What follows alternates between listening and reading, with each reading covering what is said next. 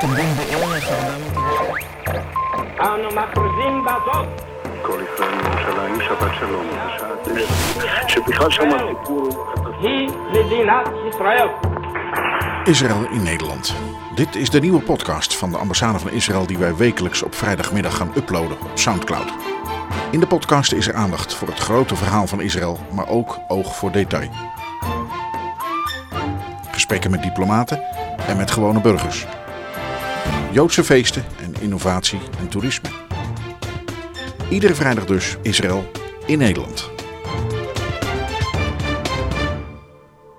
Goedendag, heel hartelijk welkom bij Israël in Nederland, de podcast van de Israëlische ambassade in Den Haag. Waarom ook alweer een podcast? Nou, we dachten altijd al dat het belangrijk is om niet alleen mensen over Israël te laten praten, maar ook het land zelf een stem te geven. Het is allemaal nog wat nieuw. Dit is tenslotte de derde aflevering van onze wekelijkse podcast. En daarom nog even dit. We maken gebruik van twee talen. Engels en Nederlands. De meeste van u kunnen een rustig gesprek in het Engels best volgen. En het is geen doen om bijvoorbeeld een gesprek met de ambassadeur helemaal te gaan overvoicen. Dit is Israël in Nederland van vrijdag 12 juni, waarin ik zometeen een gesprek heb met onze collega Jeffrey van het Israëlisch Bureau voor Toerisme in Amsterdam. Eigenlijk onze afdeling voor toerisme, maar dan in Amsterdam. We bespreken onder welke omstandigheden reizen weer mogelijk wordt. Hoe proberen bedrijven in de toeristische sector de crisis te overleven? En wordt ook toerisme straks niet meer wat het ooit was? We spreken aan het eind van de uitzending, aan het einde van de week zeg maar, ambassadeur Naor Kilon. Hoe zag zijn werkweek er eigenlijk uit? Nou, hij stapte op een Nederlandse fiets, bezocht het Reformatorisch Dagblad in Apeldoorn en legt ons uit hoe het nou zit met de overheidsplannen voor Judea en Samaria. En verder hebben we nog iets bijzonders voor u in de uitzending. Op 25 mei reikte ambassadeur Naor Gilon de eerste Yad Vashem onderscheiding uit tijdens de coronatijd. Dat gebeurde niet tijdens een ceremonie in Den Haag of op een andere bijzondere plek, maar in de voortuin van de familie Damman. En H-Radio, samen met AT5, onderdeel van Noord-Holland Media, maakte er een reportage van. En die mogen wij met u delen.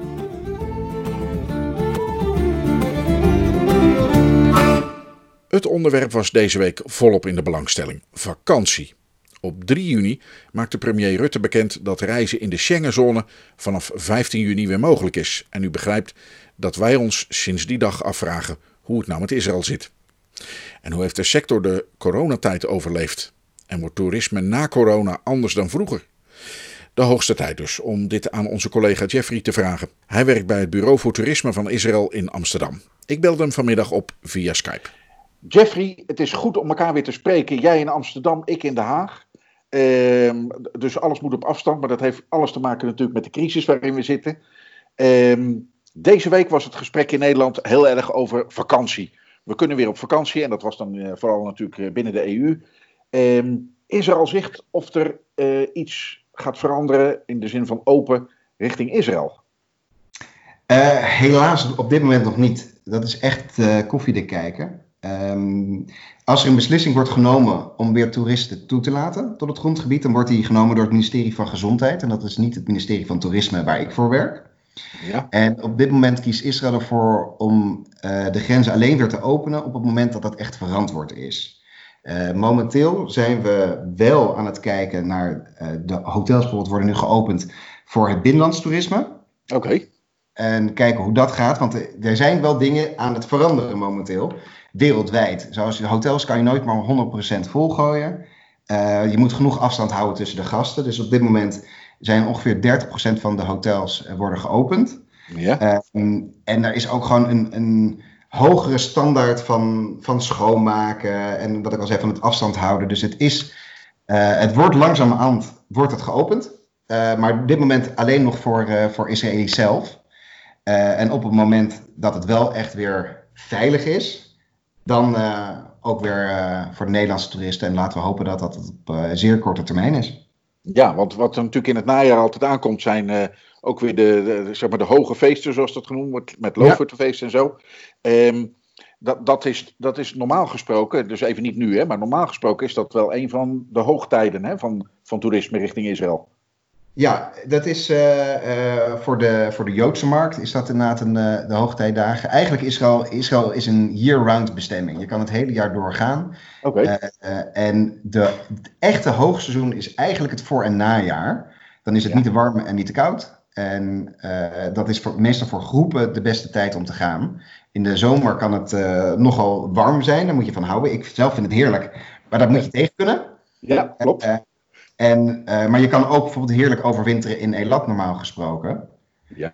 Dus het is, we spreken eh, wij zelf niet echt over één piek van, eh, van het hoogseizoen, maar echt over het hele jaar verspreid. En. Maar ja, de zomervakantie, waar, waar voornamelijk de gezinnen met kinderen eh, ehm, die daartoe veroordeeld zijn, ja, die missen we op dit moment. En we hopen Ja. dat dat eh, wellicht nog, dat we een graantje van kunnen meepikken, maar dat is echt, zoals ik al zei, koffie te kijken helaas. Ja, ja, ja precies. Ehm, is er iets te zeggen over hoe de, hoe de toeristische sector hierdoor geraakt is door, dit, door, dit hele, door die hele coronacrisis? Ik bedoel, eh, jij, hè, je hoort van alles en nog wat om je heen. Ook eh, je hebt contacten in Israël. Ehm, ja, vorig jaar was een topjaar. Laten we daar even beginnen. Dat was, Ja. was eigenlijk het beste jaar sinds, sinds, Sinds, mensenheugenis eigenlijk. Het was de, absoluut, het was het beste toeristische jaar ooit. En eh, het record daarvoor was 2018 en het record daarvoor was 2017. Dus we gingen elk jaar zijn we een eh, flinke stap. En ook voor Nederland was dat eh, het beste jaar ooit. De- vanuit Nederland zijn er 93.000 eh, bezoekers gekomen. Dus mensen met een Nederlands paspoort naar Israël. Ja, dat is, als je het vergelijkt met Nederlanders die naar Spanje of naar Frankrijk gaan, natuurlijk eh, een stuk minder. Ja. Maar voor Israël, waar je dus alleen met het vliegtuig kan komen, is dat eh, ontzettend veel. En dat was voornamelijk ook te danken aan de vele directe vluchten die er waren. We hadden eh, tussen de 40 en 50 directe vluchten per week. En die zaten allemaal vol. zo. En dat, ja, dat was fantastisch. En we hopen dat die tijd ook weer gaat komen. Ja, het is lastig om te, in te schatten hoe dat nu gaat. Er zijn in Israël ehm, en ook in Nederland, de toerismesector heeft het gewoon moeilijk. Ja. En eh, in Israël is er deze week wel bekend geworden dat er vanuit de overheid een pot komt van 300 miljoen shekel eh, voor bedrijven die eh, hinder ondervinden van deze Ja. crisis. ja, ja, ja. En ook wellicht na het eh, die een aantal jaar geleden eh, geprivatiseerd is, eh, krijgt wellicht ook voor overheidssteun. Net zoals eh, de andere nationale luchtvaartmaatschappijen, zoals KLM bijvoorbeeld ook hier in Europa. Ik eh, ehm, de- toerisme heeft het wel eens meer. eh, dat kan ik me voorstellen. Ik ben geen deskundige. Deskundige ben jij. Maar eh, eh, zwaar weer gehad. Als er nou ja, toch in, in Israël een, of, of rond Israël een conflict was. Iets met de Gazastrook wat niet goed ging. Ja. Nu de coronacrisis. Als je die twee dingen vergelijkt. Is dit nu echt iets totaal anders?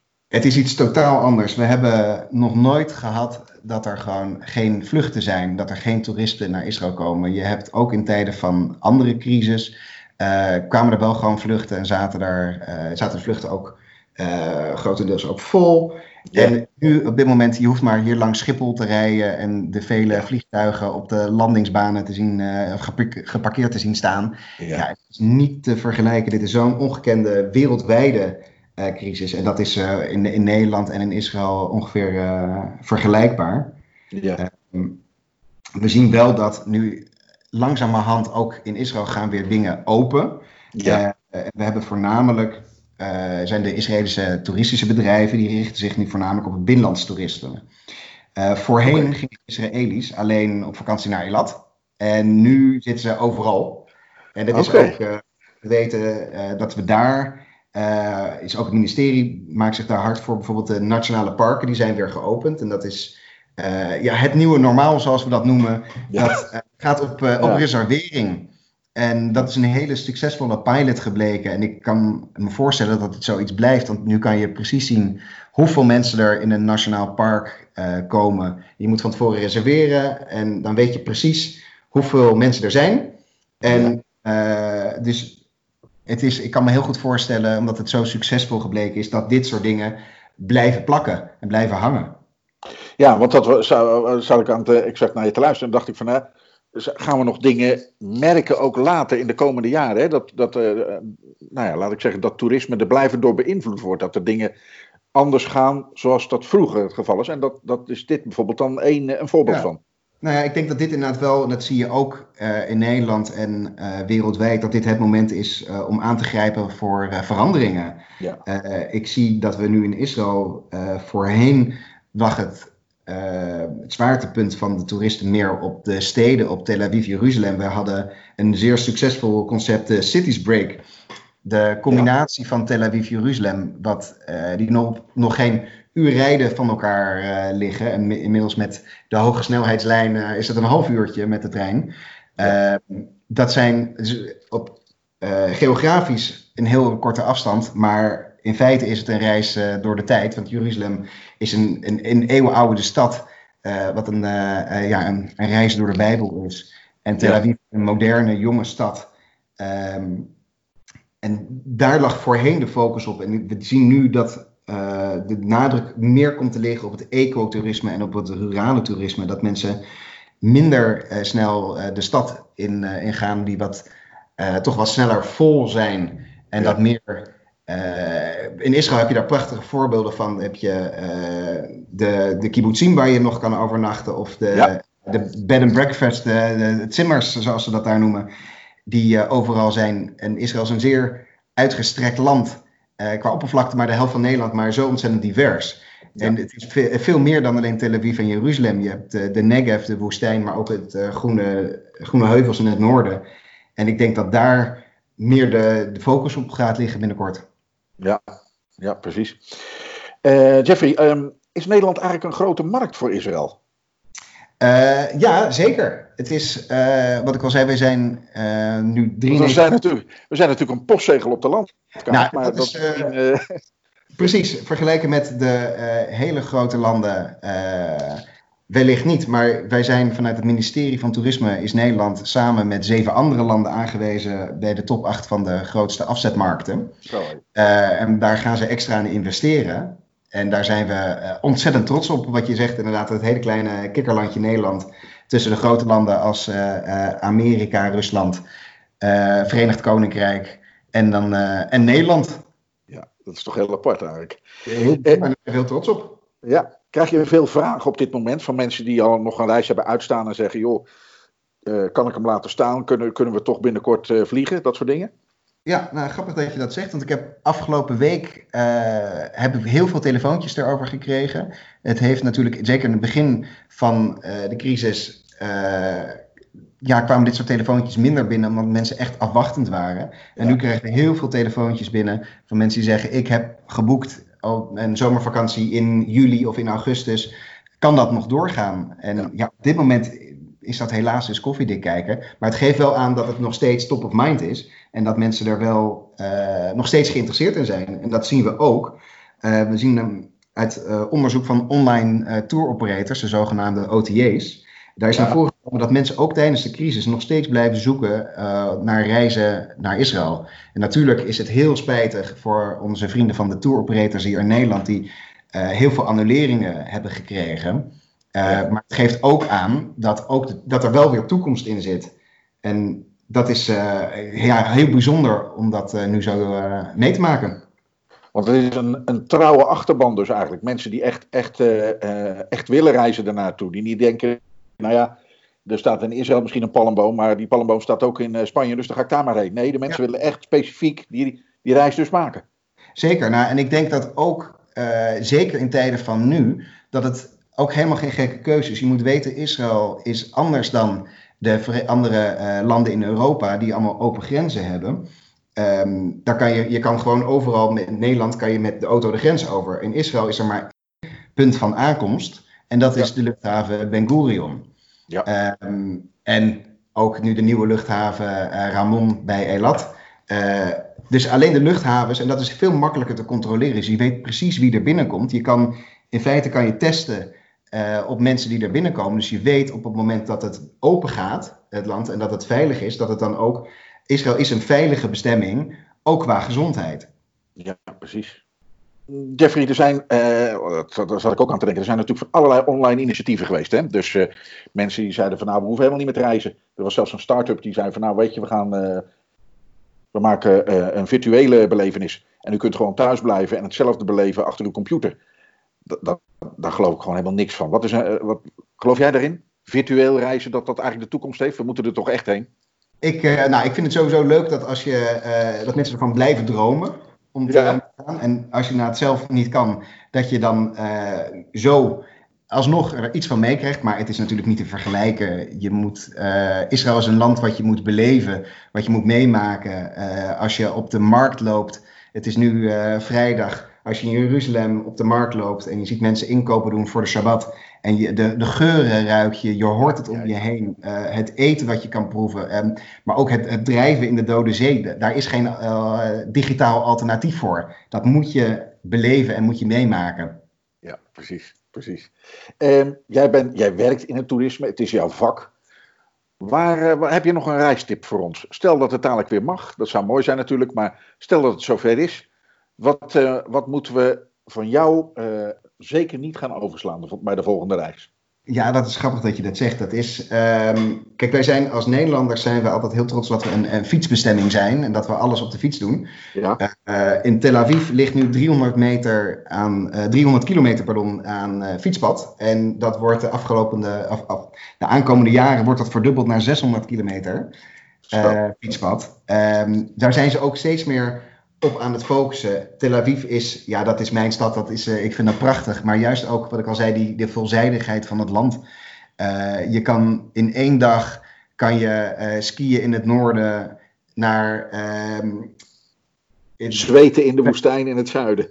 Precies, en dat na het duiken in de, in de Rode Zee bij Elat. Het is zo veelzijdig en geen dag is hetzelfde. En juist ook, Israël is een prachtig land buiten ook de, de gebadenpaden. En ehm, als je alleen maar kijkt wat je kan eh, wandelen en fietsen in de Negev. En wat we al zeiden, dat daar veel meer eh, de nadruk komt, komt te liggen. Om dat ecotourisme, dat mensen zelf eh, de natuur in willen. Ik denk dat, dat, dat Israël zich daar prachtig voor leent. Ja, ja. Dus je, concreet, je tip is naar Israël komen en een fiets huren? Een fietsuren, maar gewoon de tijd nemen. En eh, mensen, wat we veel zien is dat mensen die voor het eerst naar Israël gaan, die dan met een groepsreis gaan. En dat ze toch nog een beetje spannend vinden. En denken, Israël is een spannende bestemming. En daar kan je echt niet alleen met een huurautootje rondrijden. En die dan, doordat ze er zien, dat ze zien, dat ze daar zijn, zien hoe veilig het land is en hoe makkelijk het zelf te bereiden is. Dat je gewoon de, de wegwijzering is overal ook in het Engels. Eh, er wordt gewoon rechts gereden. En de afstanden zijn relatief zo klein dat je zelf heel makkelijk eh, wat meer de diepte in kan gaan. Want met een, groepsreis zit je natuurlijk ook in het tempo van een groep. En die moet je maar aanhouden. En dat is, eh, heel veel mensen vinden dat prachtig en die sferen daarbij. Maar ook heel veel mensen vinden het fijn om dan later nog een keertje terug te komen. Om op eigen gelegenheid nog een keer wat, wat dieper op de materie in te gaan. Jeffrey, dank. Ik wil toch nog even eh, concreet eindigen met eh, eh, mensen die hebben zitten luisteren en denken: Oh, ik heb er zo'n zin in. Wat is nou jouw beste tip voor mensen die graag zouden willen en misschien zelfs nog wel een boeking hebben openstaan? Hoe kunnen ze het beste het nieuws volgen op dit punt van gaan of niet gaan? Ehm, het is belangrijk om het advies van zowel het Nederlands ministerie van Buitenlandse Zaken in de gaten te houden, als ook het overheidsadvies van Israël. Eh, op onze website www.goisrael.com eh, en citiesbreak.com, dan, daar staat ook een hele disclaimer over. En zodra het weer mogelijk is, dan zullen we dat ook groots eh, gaan publiceren en aandacht aan besteden. En laten we hopen dat dat heel snel gaat gebeuren.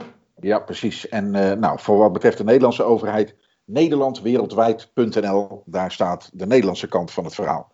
Helemaal goed. Jeffrey, ik wil je heel vriendelijk danken. Het was reuze leuk om eh, weer eh, eh, het over het land te hebben waar we allemaal van houden. Eh, en laten we hopen dat we er snel weer heen kunnen. Absoluut. Dankjewel.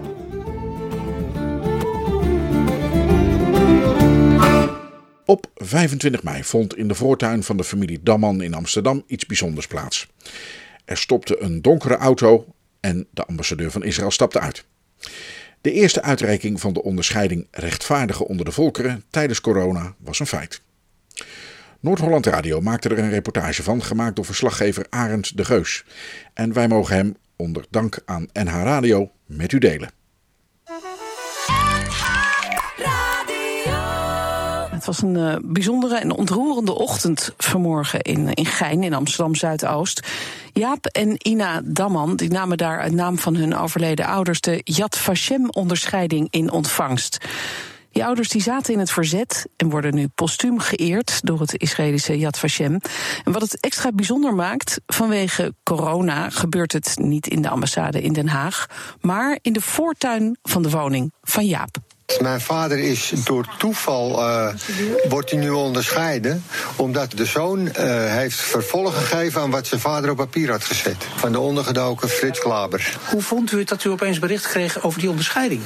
Ja, dat is dus ook heel bijzonder, want dat verwacht je totaal niet. Ik had ook niet verwacht dat iemand het ooit zou aanvragen voor ze. Ze zijn er.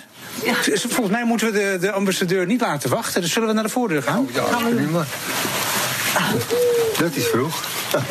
it's a very uh, special event because it's the first uh, event that we do uh, post corona. We are here to give respect to two very special people Wilhelmus Jacobs and Wilhelmina Daman. I'm right with yes, the names? Yes. I'm good with the names?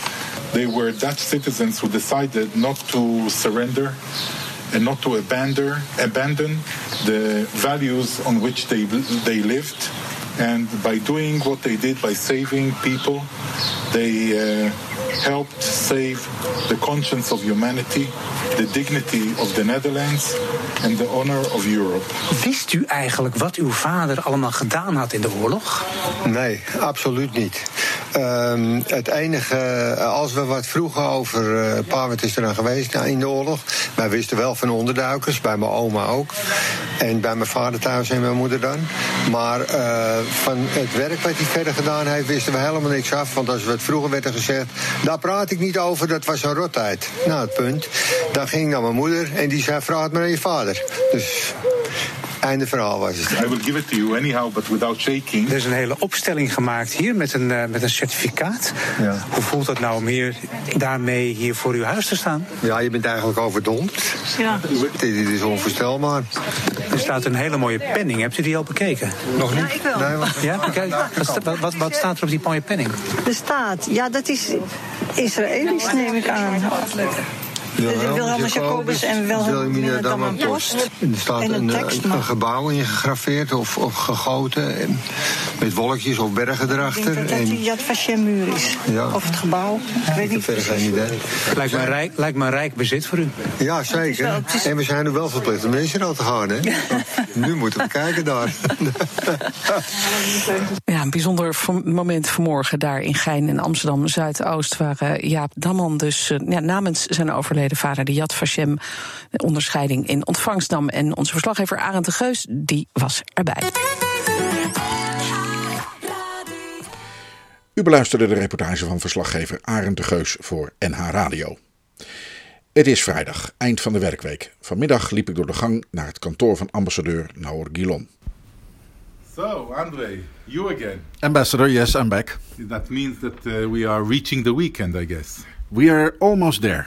Um, so, looking back on the week that you uh, that you were living in, you're probably going to tell us about Apeldoorn, right? The visit to the Reformatorisch Dagblad. Yeah, and the interview we gave there to the magazine that I will never remember the name, you and your Dutch name. So, in general, uh, yeah, we had a very good uh, visit to Apeldoorn. It's not the first time because we went in the past uh, to uh, Family Seven there to give interviews, and uh, so I'm always happy to go to go back there. Uh, this time around, I had. Uh, I had the opportunity to brief the editorial staff of the newspaper, which was, I think, very useful for me. Uh, I And for hope- them as well. I hope so. I can speak only for me, and we. I, I think that uh, Mr. Pasterkamp, who uh, interviewed me, is still probably looking for his bicycle because uh, after the interview, I stole his bicycle and took a You, ride. re- you really went on a bicycle? yeah, yeah. I took I took his bicycle for a ride. Uh, Do you like biking? yeah, I like biking very much, and uh, as long as my knees are allowing me to bike, I'm very happy.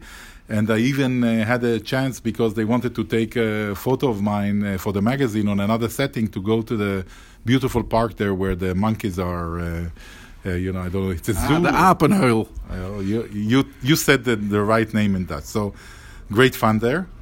Uh, what else? What else did we have this week? Uh, ah, today I'm uh, I'm going to uh, Rotterdam to see the to, to be part of the opening of the the first practice, I think I would say, of the Rotterdam Philharmonic Orchestra. I was inv- invited by Lahav Shani, who is the Israeli conductor, a very young and talented guy, about 31 years old. Incredible for me to see how talented, and he was nominated also to be the musical director of the Tel Aviv Philharmonic. So. Uh, he's really doing the two jobs and another bridge between uh, now a cultural bridge between our two countries classical music do you do you like it and what's your favorite like piece or uh, or conductor or uh, or a musician or or um, Bach or is it somebody else? Well, uh, classic music is the department of my wife who plays the piano as an amateur, but for many many years. So she's my favorite classic uh, performer. So. And uh, yeah, we, I had many, I hosted many lunches, dinners, was uh, invited for for some. So, like everyone in the Corona time, uh, watching our weight is a very uh, big challenge. So uh, that's that's another challenge. what else? So maybe the fact that we are going to move embassy soon. So there is a lot of uh, logistical and organizational work uh, preparation that we have to do regarding that design and furniture choosing and a lot of stuff. So uh, may, maybe it's not a typical uh, ambassadorial job, but it's uh, part of the task. So we are leaving here the the Buitenhof uh, 47, where the Israeli embassy has been here always. Like, do you do you know the the, the year when we started here? I think we are about around 50 years here. Uh, the building even changed owners, and we stayed here. Uh, but it's time, I think, to to leave, uh, go to refresh new offices. It will, it will not be as beautiful and central as here, but still, it's in a very nice place, and I hope we will have a great new embassy to work in. So uh, maybe the last topic I would probably touch would be the uh, visit of Heiko Maas, the German foreign minister to Israel. Uh, it was his second, uh, I think, uh, visit outside of Germany. The first one was last week here in The Hague, the first visit. Uh, and he went to Israel. It was a long planned visit. Uh, luckily, Corona enabled, still enabled it. But uh, the reason for the visit, the original visit, was uh, celebrating 55 years of diplomatic relations between Israel and Germany. Of course, it's a very heavy issue. Uh, after the Holocaust, there were a lot of discussions in Israel whether to accept the compensation. How can you compensate over six million uh, murdered Jews? Whether to accept compensation from Germany, when and how to build relations, diplomatic. So it was a big issue in Israel in those days. Uh, so it's a historic visit. So he came to do that. Unfortunately, most of the events of the 55 years that were originally planned were cancelled due to corona and limitations of social distancing. But still, um, it was also relevant beyond celebrating that. He came to uh, discuss, I think, uh, what is uh, called by people the Israel uh, possible annexation, which I would claim is the wrong wording.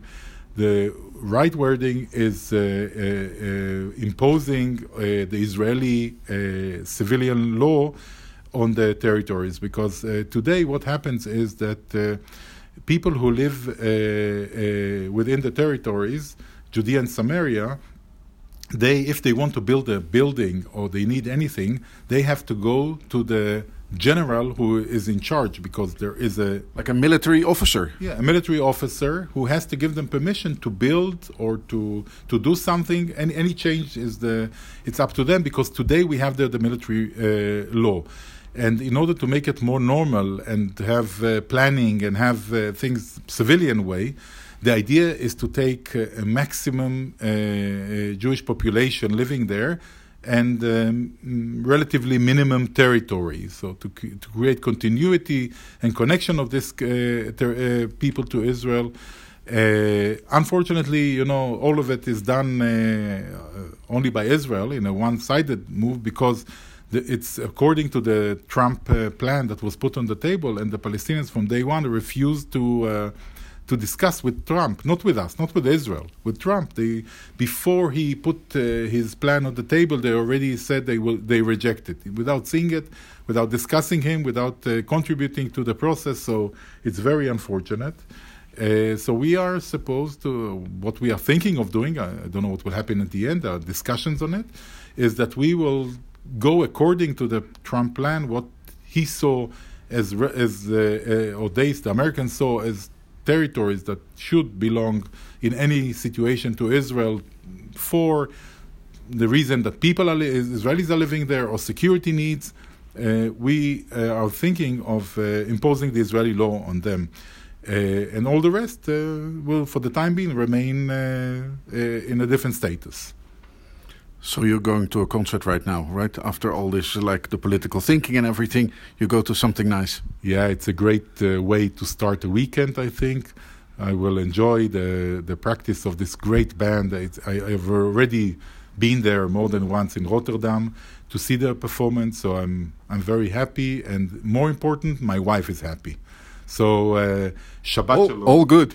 Yeah, yeah. We know uh, all men know uh, how you make uh, peace, uh, make your wife happy, and probably your, your life will be better. So, Shabbat Shalom and a great weekend to everyone. Thank you. En daarmee komen wij aan het eind van Israël in Nederland van 12 juni 2020. Fijn dat u luisterde. Attendeert u anderen vooral ook op deze podcast, die dus iedere week op vrijdag aan het eind van de middag wordt geplaatst op ons Soundcloud-kanaal. En vergeet u niet volger te worden of u te abonneren. Zo blijft u steeds op de hoogte van wat we doen.